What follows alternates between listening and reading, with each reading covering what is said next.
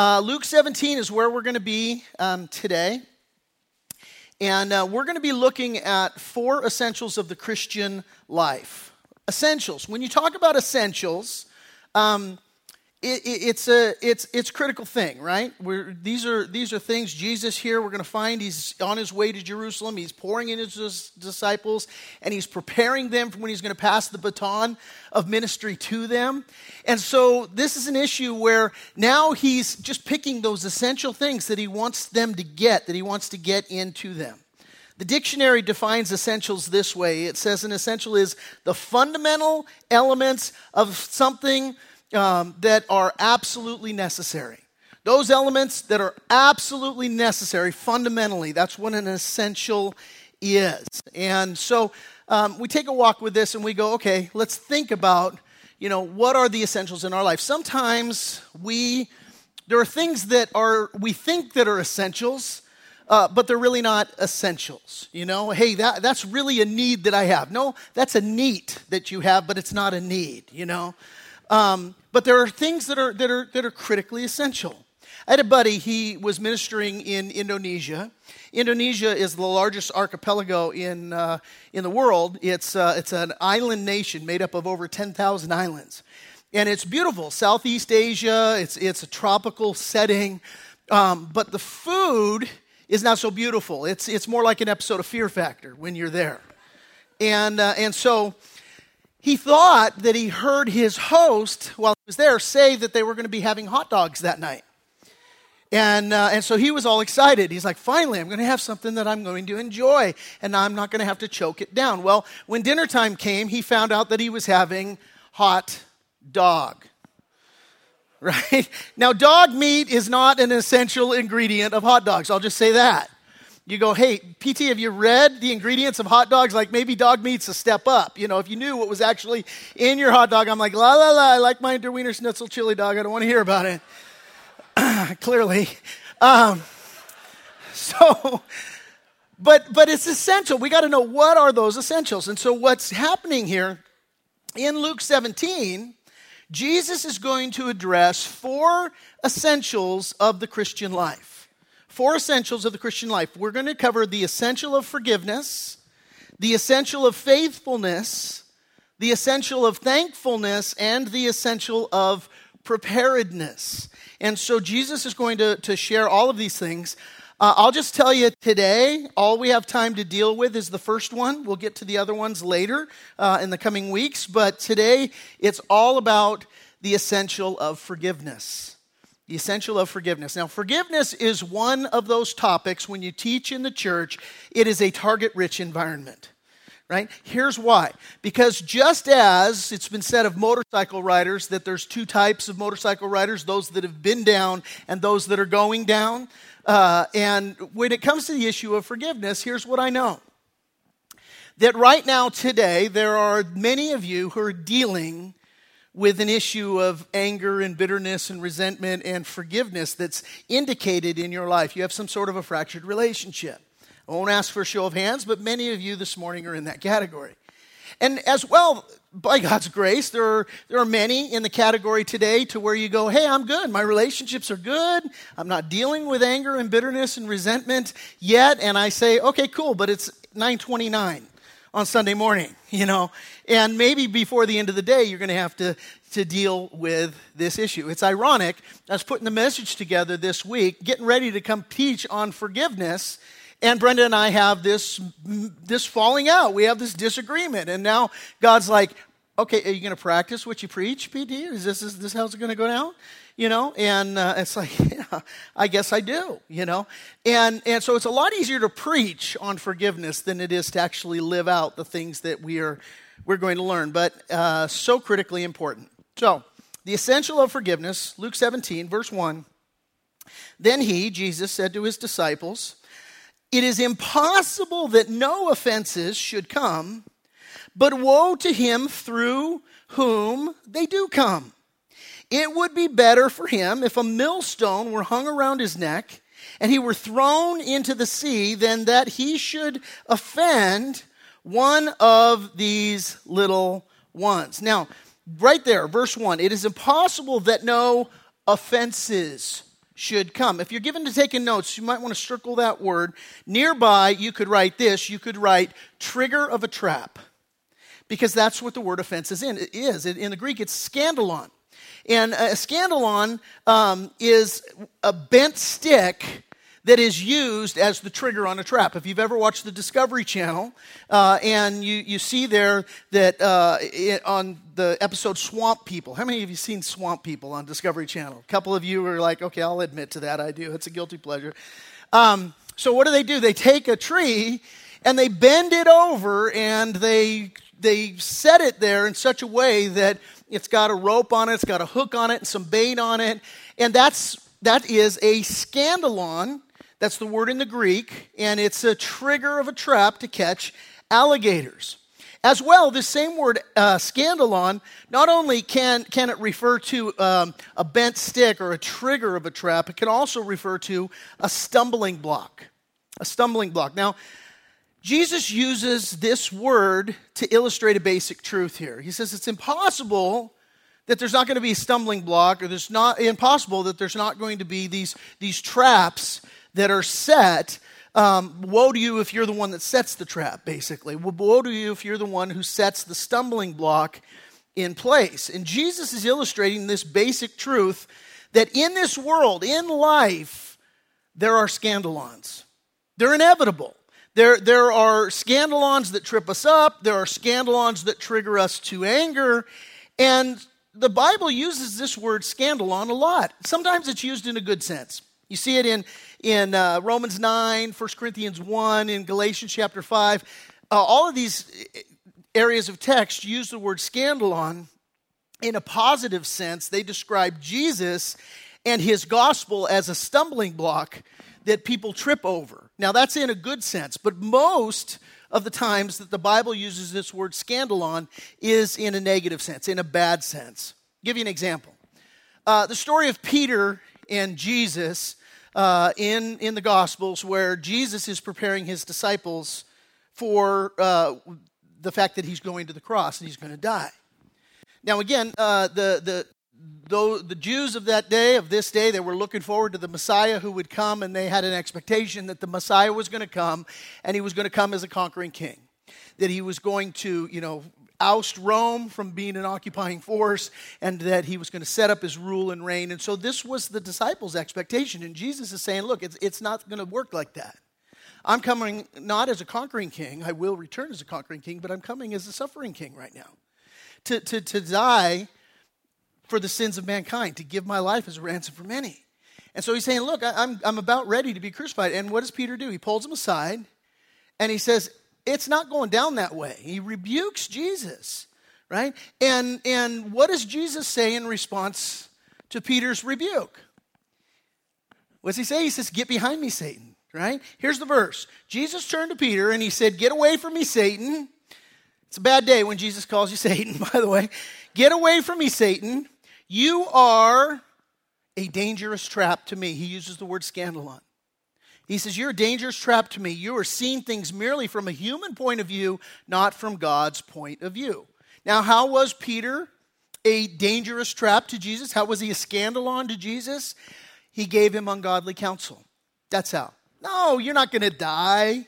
You're, you're, you're going to Jerusalem to be the conquering king. That's, this is how it's going to go. So he, he's given him ungodly counsel. He's tempting Jesus to sin. Now, Jesus never sinned. But the Bible makes it clear that he was tempted in all points, just as we are tempted. And so this is why Jesus says to Peter, Hey, you are a dangerous trap to me. This is a temptation that you're putting out there for me, that I shouldn't have to go to the cross. And so Jesus calls him on it. And Paul warned Timothy in 2 Timothy that this would be a huge problem in the last days that in the last days there would be many people who would, um, who would function in this way that would give ungodly counsel, packaged as godly counsel. Uh, he also warned the Romans of the same thing. He said this He said, Watch out for people who cause divisions and upset people's faith. What, what's the word he uses? Scandalon, people who put stumbling blocks in people's way. He says, How do they do that? By teaching things contrary to what you've been taught. He says, stay away from those people. And so the, that's an example, just one example of how we put stumbling blocks in people's paths and how it happens in the body of Christ. Um, we have this happen in the body of Christ where, you know, bad doctrine will be taught. A book will be published or a blog will be written, and people, they ha- completely undiscerning, they eat it up like a box of donuts at fat camp. And they're just like all about, oh, that sounds so great. And, it, and it's like, no, listen, you got to exercise some discernment here. You got you have to take what, what sounds good and you got to you got to read it through the grid of God's word. That's got to be the grid through which you receive everything. And so we have to be discerning that there are people who put these scandalons out, and sometimes they're dressed as Christians. Sometimes you can be a scandalon somebody's life. A friend comes to you and they're, they're lamenting something, and we give them worldly counsel, but we don't give them godly counsel. And in that regard, you are the one that's putting a stumbling block in their lives. It might make them feel good in the moment, it might make you feel good in the moment. To say, oh, he did that to you? Yes. Fry him. Absolutely you know, but it's putting a stumbling block in, in, in your brother or sister's lives. Just merely by the fact of receiving gossip sometimes and participating in gossip can put a stumbling block in somebody's life. Why? Because gossip always goes to making our flesh feel better, but it does not lead us to the place of righteousness that God wants to lead us to. And it causes division rather than unity. And so we have to take a walk with that. We need to be very careful.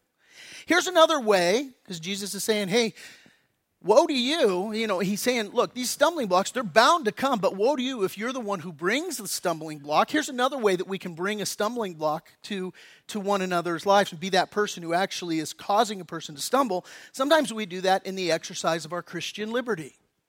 Where in Christ we have a freedom to do something, but when we exercise that freedom, it could cause somebody else to stumble. Paul dealt with this in, um, in the book of 1 Corinthians. In the church of Corinth, it was, uh, you know, a, a great picture of Christianity over the ages. Because, you know, there they are, they're the first century church, they're just getting started, they're in this pagan culture, and they're trying to figure all this Christianity stuff out. How, how, are we going to take the words of Christ and the commandments of God, and how are we going to live that out in this pagan culture? And one of the things that happened in Corinth was that you had a lot of worship of false gods. And people would engage in the practice of worshiping of idols where they would sacrifice meat to idols. And so they would take their meat and they would lay it down there before the idol and, and, worship and all. And the, the particular priest of whatever that false religion was, they could then, you know, what happens to the meat after you lay it down and, you know, worship that idol? Well, somebody's got to come and clean it all up. And so what would happen is it would sit there for a period of time, but it's still good. And the priest who had the tend to had to tend this particular, you know, idol and, and all, he could take some of the meat for himself. But there was much too much for him to eat at all. So what would he do? Well, he'd go down to the Corinthian meat company and he'd say, Hey man, you guys want to buy some, some meat for cheap? And they would say, Yeah, and they would then take it and they would resell it. And in the reselling of it, they'd mark it down. And so if you lived in Corinth, you could go, hey, Corinthian Meat Company, he's got T bones there. Oh my gosh, those are pricey. Yeah, but I got these ones over here that have been marked down. And, and you could go, oh, well, yeah, I'll do that. And a lot of Christians were doing that. But other Christians were getting weirded out about that. They were freaking out. They're like, wait a minute, that was sacrificed to an idol. And so Paul gets involved and he basically says this. He basically says, look, obviously idols aren't real, and, and, we, we can eat whatever we want if we eat it by faith. But here's what he goes on to say. I'll put this on the screen. 1 Corinthians 8, verse 9, he says, But you must be careful so that your freedom does not cause others with a weaker conscience to stumble. See, that's the key. It's like, hey, you might have the freedom to do that, but somebody might have a weaker conscience, and you have to be sensitive to their weaker con- uh, conscience. Now, we don't deal with meat sacrifice to idols today, but one of the things that we deal with is, is alcohol. And, uh, you know, let me just ask you a question Is it a sin to drink alcohol? Yes or no?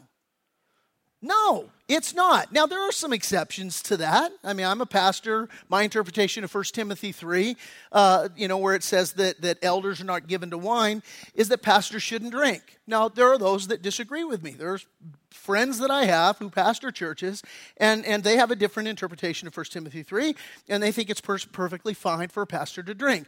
I don't. And so, you know, here at Reliance Church, I tell my pastors, you know, you, if you're going to be an ordained pastor on staff here, if you're going to be an elder here, um, you're not going to drink. And, and if you want to drink, I would say two things to you. Number one, buy.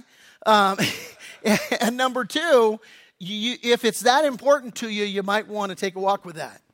You know, and so, so for me to drink, I think is sinful. For my pastors to drink, I think is sinful. I don't think it's I don't think it's right.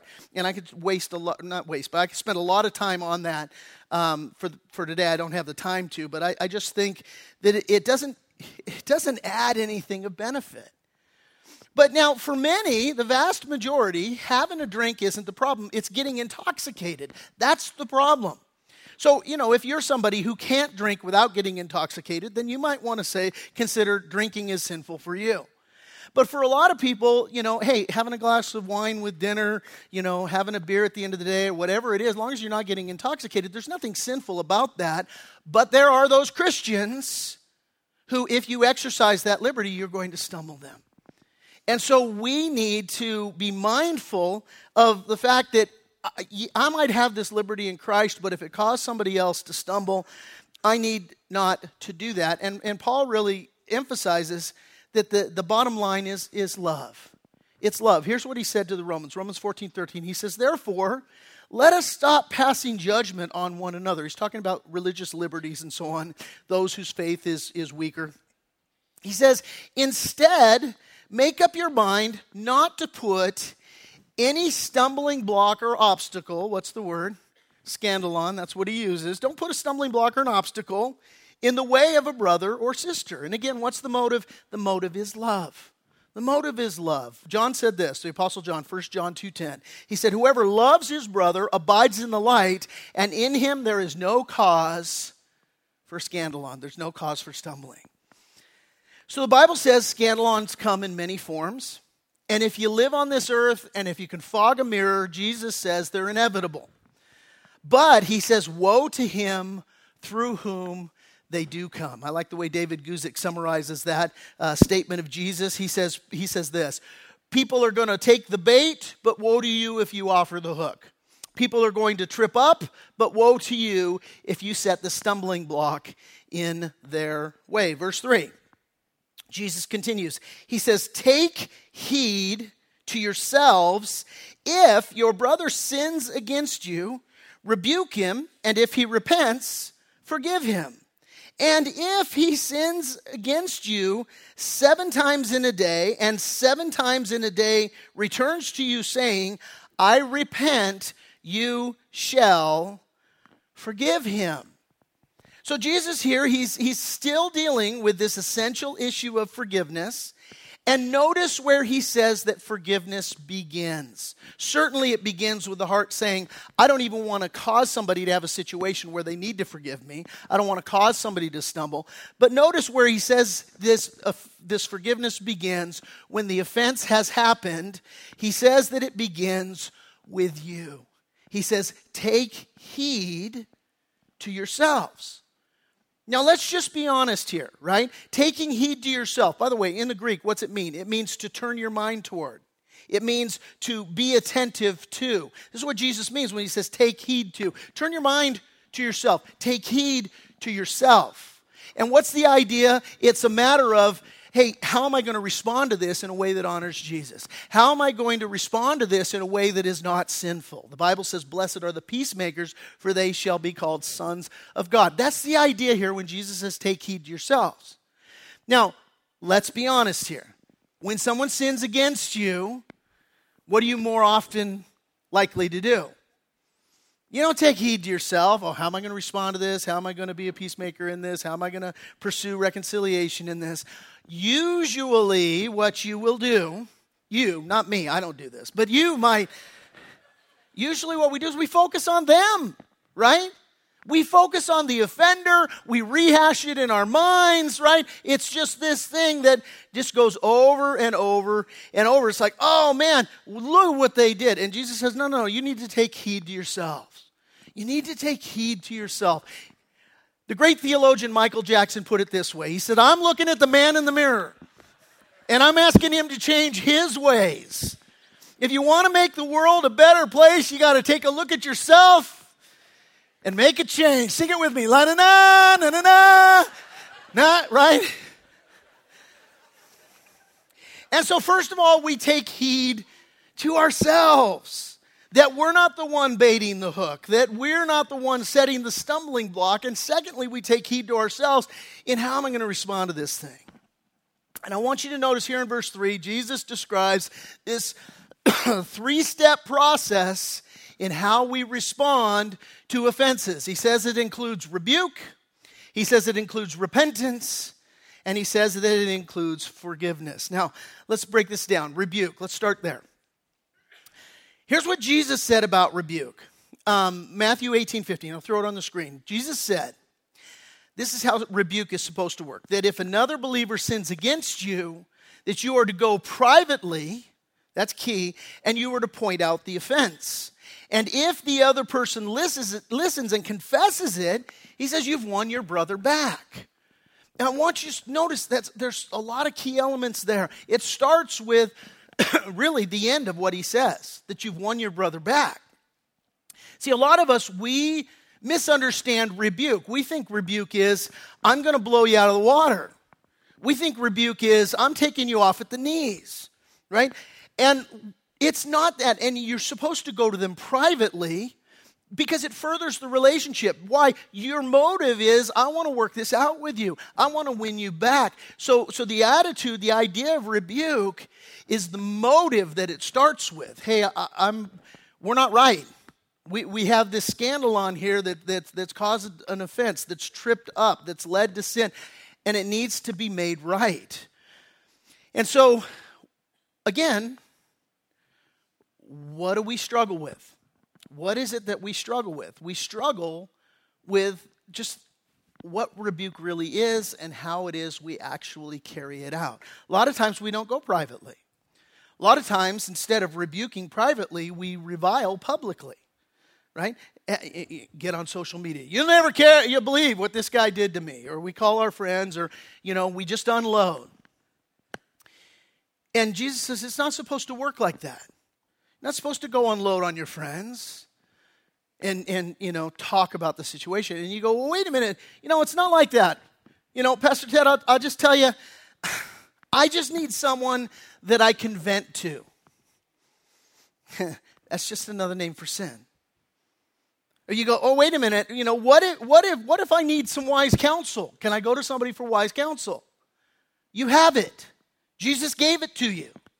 Right here. He says, this is how you handle it. Matthew chapter 18, he says, You go to them privately. You have all the counsel that you need in the situation. And you're like, No, look, you're still not getting it, Pastor Ted. I just need somebody that I can be real with. Let me submit to you, if you've got that friend, that you go, Hey, this is just somebody that I can be real with. No, that's somebody you can sin with, is, is what you've got.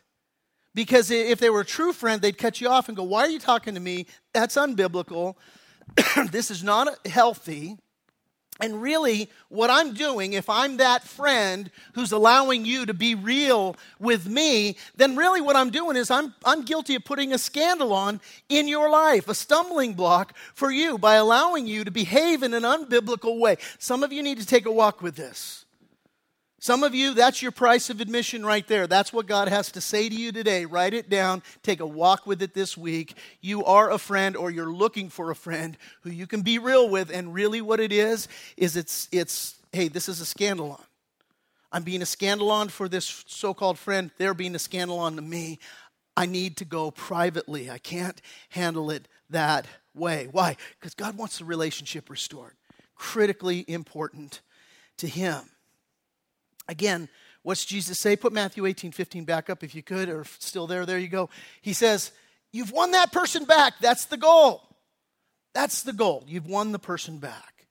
I love this anonymous quote. It says this Don't be so quick to expose everyone else's sin when God has been so merciful to cover yours.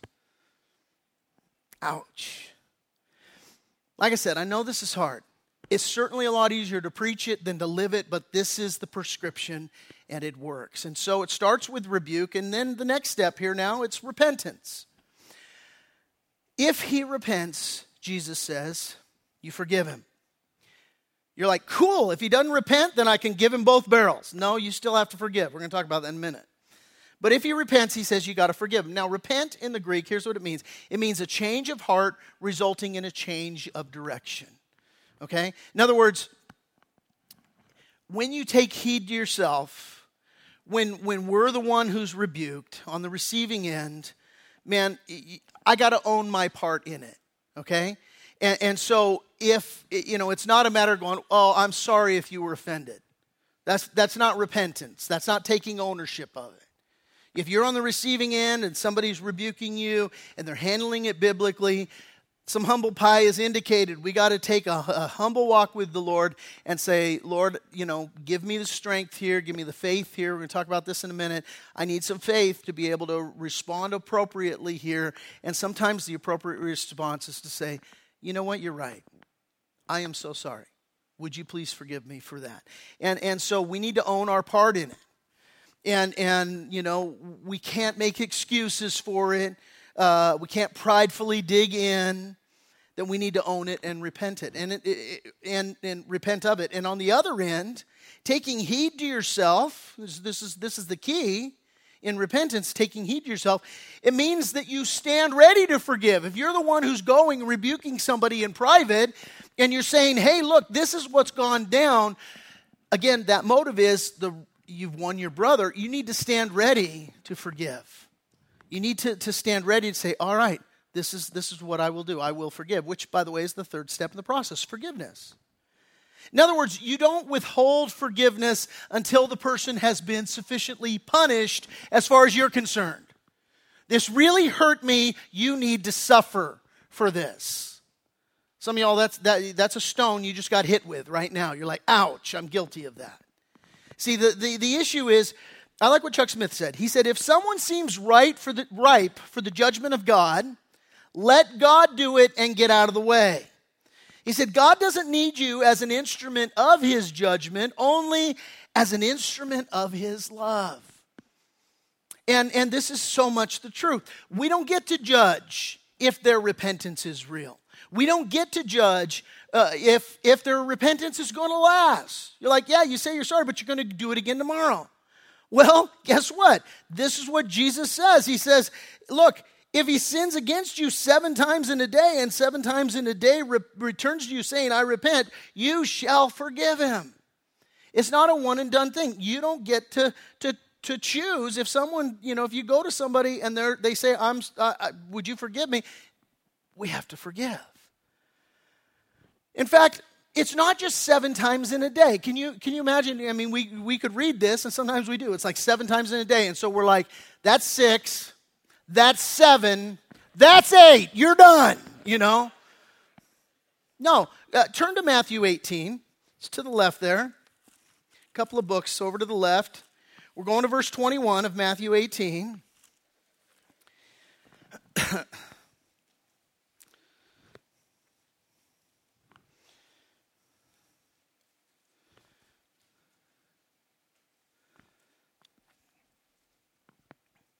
Peter comes to Jesus. This is in the middle of a whole section on forgiveness, by the way. Peter comes to Jesus. He says, Lord, how often shall my brother sin against me and I forgive him? Up to seven times. Matthew 18, verse 22. Jesus said to him, I do not say to you up to seven times, but up to 70 times seven.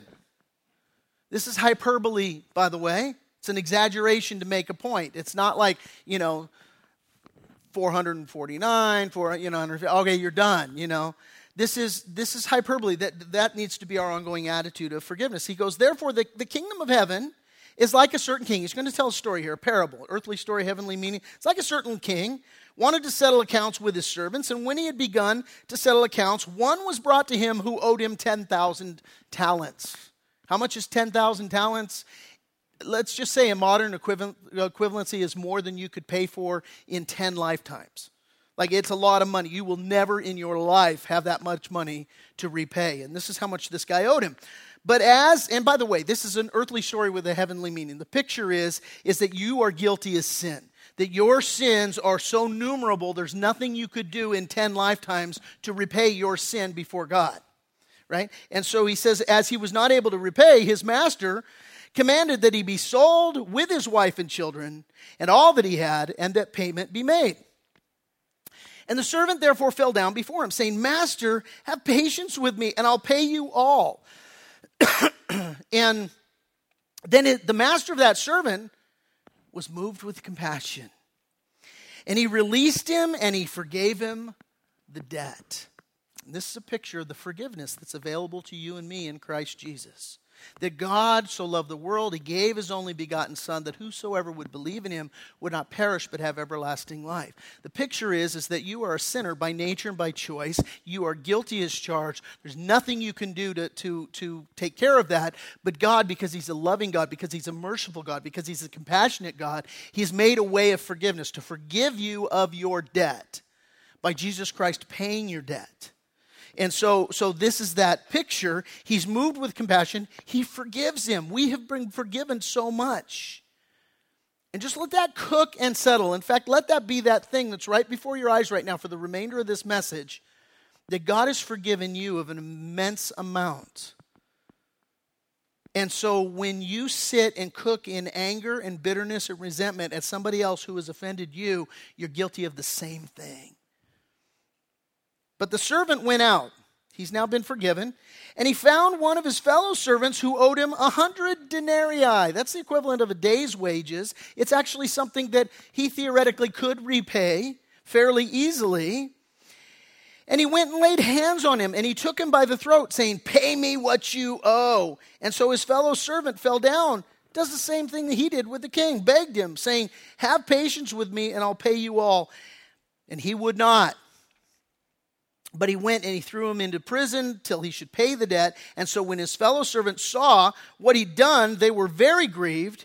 And they came and they told their master all that had been done. And then his master, after he had called him, he said to him, You wicked servant, I forgave you all that debt because you begged me. Should you not also have had compassion on your fellow servant, just as I had pity on you? And his master was angry and delivered him to the torturers until he should pay all that was due to him. And now Jesus adds this, just in case there's any question in your mind. He says, So my heavenly Father also will do to you if each of you from uh, if, if each of you from his heart does not forgive his brother his trespasses. Wow. So critically important. And so we come back now to Luke chapter 17. And Jesus says, Look, offenses are inevitable. You live in the world, you fog a mirror, you're going to experience it. You'll either offend somebody or somebody's going to offend you. It's going to be inevitable. You need to do everything that you can to make sure you're not the one doing the offending. And when offenses do come, you have to follow this three step process of rebuke and repentance and forgiveness. And the goal is a complete restoration of the relationship. I like how David Guzik summarizes this. He says, Love is the rule here. We obviously can't walk around keeping a record of every little offense committed against us. One aspect of the fruit of the Spirit is long suffering. And we need to be able to suffer long with the slights and petty offenses that come our way in daily living. We need to speak the truth in love. Love isn't going to other people about it. You'll never believe what so and so did. He says, Love isn't bottling it up inside you. Love is getting it straight with the person who sinned against you. Now, I know what you're thinking, and let's deal with it right now. The elephant in the room. What do you do when that's not possible? Sometimes reconcilia- reconciliation of the relationship isn't possible. Sometimes people who've sinned against you, they don't repent. Sometimes a relationship with the person is not a viable option. You know, you've been raped uh, and the person is not repentant or you don't, has not been caught or, you know, you're dealing with a molester or, you know, I had one guy in counseling, his father had, had committed uh, numerous wrongs against him. He had tremendous anger and bitterness towards his father. And then his father went and died so that he couldn't even confront, confront his father about this. And he was tormented by just the, the rage and the anger and the bitterness that he kept bottled up inside him at a man who'd long since been buried. And, and the issue here in any of these situations is that even in those situations where you go, hey, there's not going to be a reconciliation of a relationship, of an ongoing relationship, there still can be a releasing to God. I can still take my angerness, my bitterness, my resentment, I can take all of that, and you know what I can choose? Lord, I'm going to forgive them, and I'm going to turn them over to you. Here's what Paul said to the Romans He says, If it's possible, as far as it depends on you, live at peace with everyone. Do not take revenge, my dear friends, but leave room for God's wrath. For it is written, It is mine to avenge. I will repay, says the Lord. So critically important that we understand this. The alternative is you don't forgive, you keep that inside you, and, and you refuse. I'm, I'm going to stay bitter, I'm going to stay, stay angry, and, and I'm going to hold on to this offense. And it's been said when you do that, that it's the equivalent of taking poison to get even with your enemy, because it will only destroy you from the inside out. So important that we understand this. Verse 5. This is key, pay attention. And the apostles said to the Lord, Increase our faith. Now, I have two immediate responses to verse 5. My first response is, Oh, thank God, I'm not the only one who hears these commandments of Jesus and says, Holy moly, are you serious? There's no way I can do that. Right? This is a tall order. This is very difficult pill to swallow. And these disciples, they recognize this. And so, you know, hey, increase our faith. Lord, we're going to need some help with this. My second response to this is to say, well, why is it that they, they're asking for God to increase their faith? Don't you think the more appropriate prayer would be, I'm going to need some strength to do this, right? And so, so it's kind of curious. You go, why, why would they say increase our faith? And here's why. And, and, and if, you, if you hear nothing else that I'm going to say, hear this, write it down, take a walk with it. The disciples immediately recognized listen, forgiveness isn't a strength issue, it's a faith issue. Forgiveness is not a strength issue, it is a faith issue. We need faith, first of all, to not react to our feelings, but rather to respond in faith. That's a whole message all in itself. And some of y'all maybe even need to take a walk with that. That you, you can't be governed or controlled by your feelings and by your emotions, they will train wreck you. And so we need faith, not to react to our feelings, but rather to say, This is what my flesh wants to do. This is what I'm feeling. The Bible says there's a way that's right to a man, but its end is the way of death. I'm going to take that thought captive to the obedience of Christ. And by faith, I'm going to say, What do you say I'm supposed to do, Lord? And he says, This is the compass that points to true north. And you say, That does not feel like true north to me. This feels like true north to me. But you say, No, no, I'm going to walk by faith, not by sight. That's the first thing you need faith for. Secondly, you need faith that God is going to bring our offenders to true repentance. See, so often the thing that keeps me from exercising the steps that Jesus says here is I go, you know what? I don't think they're truly repentant. I don't think they really care. I don't think that deep down inside they, they really have the same mind that I have.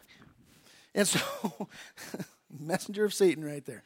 Um, and so we need to have faith that God is going to bring our repentance, our, our offenders to true repentance. Here's another reason we need faith. We need faith that God will heal every wrong. Right? Hey, I, this hurts so bad. This wound is so deep. I don't know if I can let go of this. Hey, have faith. God's going to heal that as we do it God's way. And finally, we need faith that God's going to protect us from future hurt and He's going to protect us from future harm. Let's be honest. A lot of reasons why we hold on to bitterness and anger and resentment and we refuse to forgive. It's a protection mechanism. Because I'm afraid, hey, listen, I made myself vulnerable to you once and you hurt me. And so therefore, I can't really forgive you because you might hurt me again. No, this is a faith issue. I got to say, Lord, you're going to protect me from future hurt and harm. You've called me to forgive, you've called me to restore the relationship. And so, verse 6, the Lord said, If you have faith as a mustard seed, you can say to this mulberry tree, Be pulled up by the roots and be planted in the sea, and it would obey you. Now, this is often misunderstood, and really it's a very simple thing that Jesus is saying. He's talking about the roots of a mulberry tree. And it was thought in this day and age that, that the roots of a mulberry tree could stay rooted for 600 years.